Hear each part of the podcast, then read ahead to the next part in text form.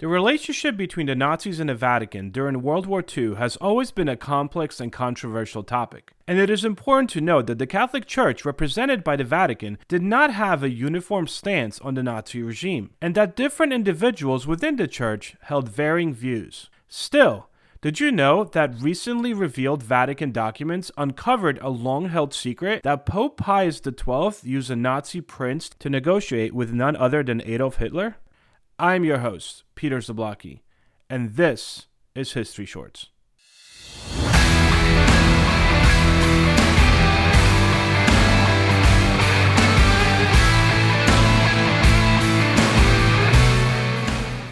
Following World War I, Pope Pius XI, who was the Pope from 1922 to 1939, expressed concerns about the rise of totalitarian regimes in Europe, including Nazi Germany. Following Hitler's ascendance, the Vatican issued a decree written in German rather than the traditional Latin, a departure from their usual practice for official papal letters. The decision was intentional, as it aimed to ensure that the message reached the German Catholic population directly without being subject to censorship by the Nazi authorities. Titled Mit brennender Sorge, or Without Burning Concern, the edict explicitly condemned Nazi racial ideology, which propagated the idea of a master race and discriminated against certain groups, especially the Jews. The document criticized the notion that any race could be considered superior or inferior based on biological factors, emphasizing the Church's belief in spiritual equality of all human beings. Pope Pius XI sought to defend the principles of human dignity and religious liberty, which were under threat in Nazi Germany.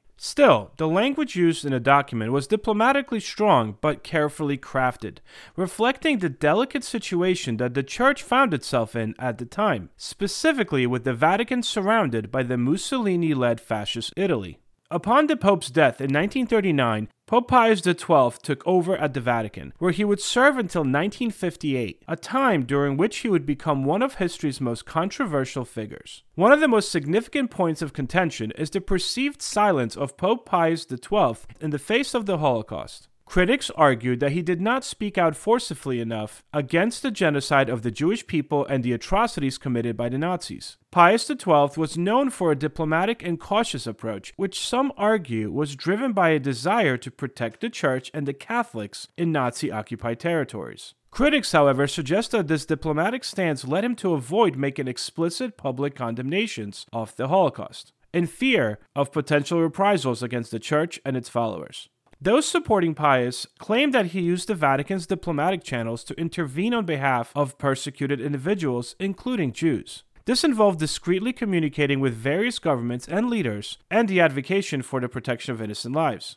Some argue that the Catholic Church, under Pius XII's leadership, facilitated the hiding of Jews and other persecuted individuals in monasteries, convents, and other church institutions. These acts of sheltering were often done quietly to avoid attracting attention from Nazi authorities. There are also accounts of the church under Pius XII providing false baptismal certificates to Jews, which could be used as a form of protection or escape. This act allowed individuals to pose as Catholics and avoid persecution to some extent. Another point of contention lies in Pius XII's approach to diplomacy with the Nazis, described by many as, for lack of a better word, accommodating. While Pope Pius XII did make some public statements condemning certain actions by the Nazis, such as the invasion of Poland, critics argue that these statements were not forceful or explicit enough in condemning Germany's treatment of conquered peoples and the Jews. His public addresses during the war were often couched in diplomatic language, leading his biggest critics to argue that he could have taken a stronger moral stance. This was best seen during the Pope's 1942 Christmas address, where he expressed concern for the suffering of people worldwide, acknowledging the impact of the war on humanity and calling for an end to violence. Instead of blaming the Nazis and the closer to home Italian fascists, the Pope instead made a general appeal for humanity, emphasizing the importance of recognizing the common common bonds that unite people, regardless of their nationality or background. Still,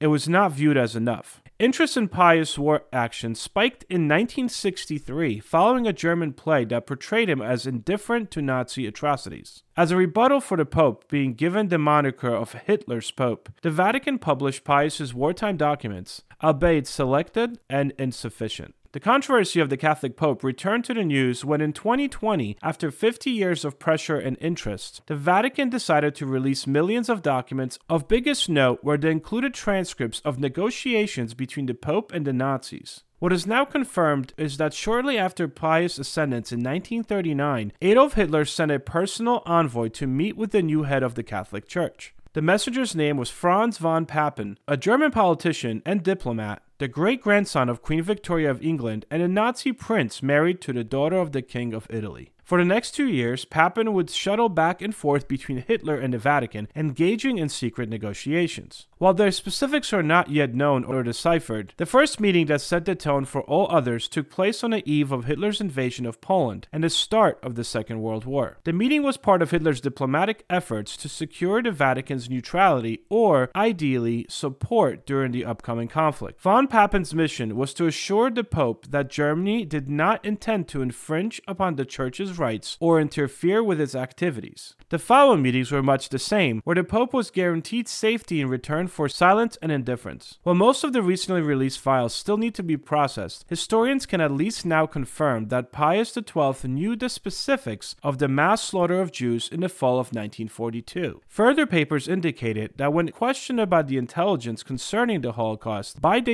United States government shortly thereafter, the Pope dismissed his reports as exaggerated and proclaimed that he was unable to confirm the Nazi crimes. Yet, as with everything else, the Pope's other actions contradict his supposed sellout to the Nazis. There are cases of appointing Jews to the Vatican Academy of Science, official warnings to the Western powers of Hitler's planned invasions of 1940 and 1941, and telegrams of sympathy to belligerent nations until more of the most recent files are analyzed and evaluated, the conversation and controversy surrounding Pope Pius XII will likely continue, and even then, it will probably never stop. Thank you for listening.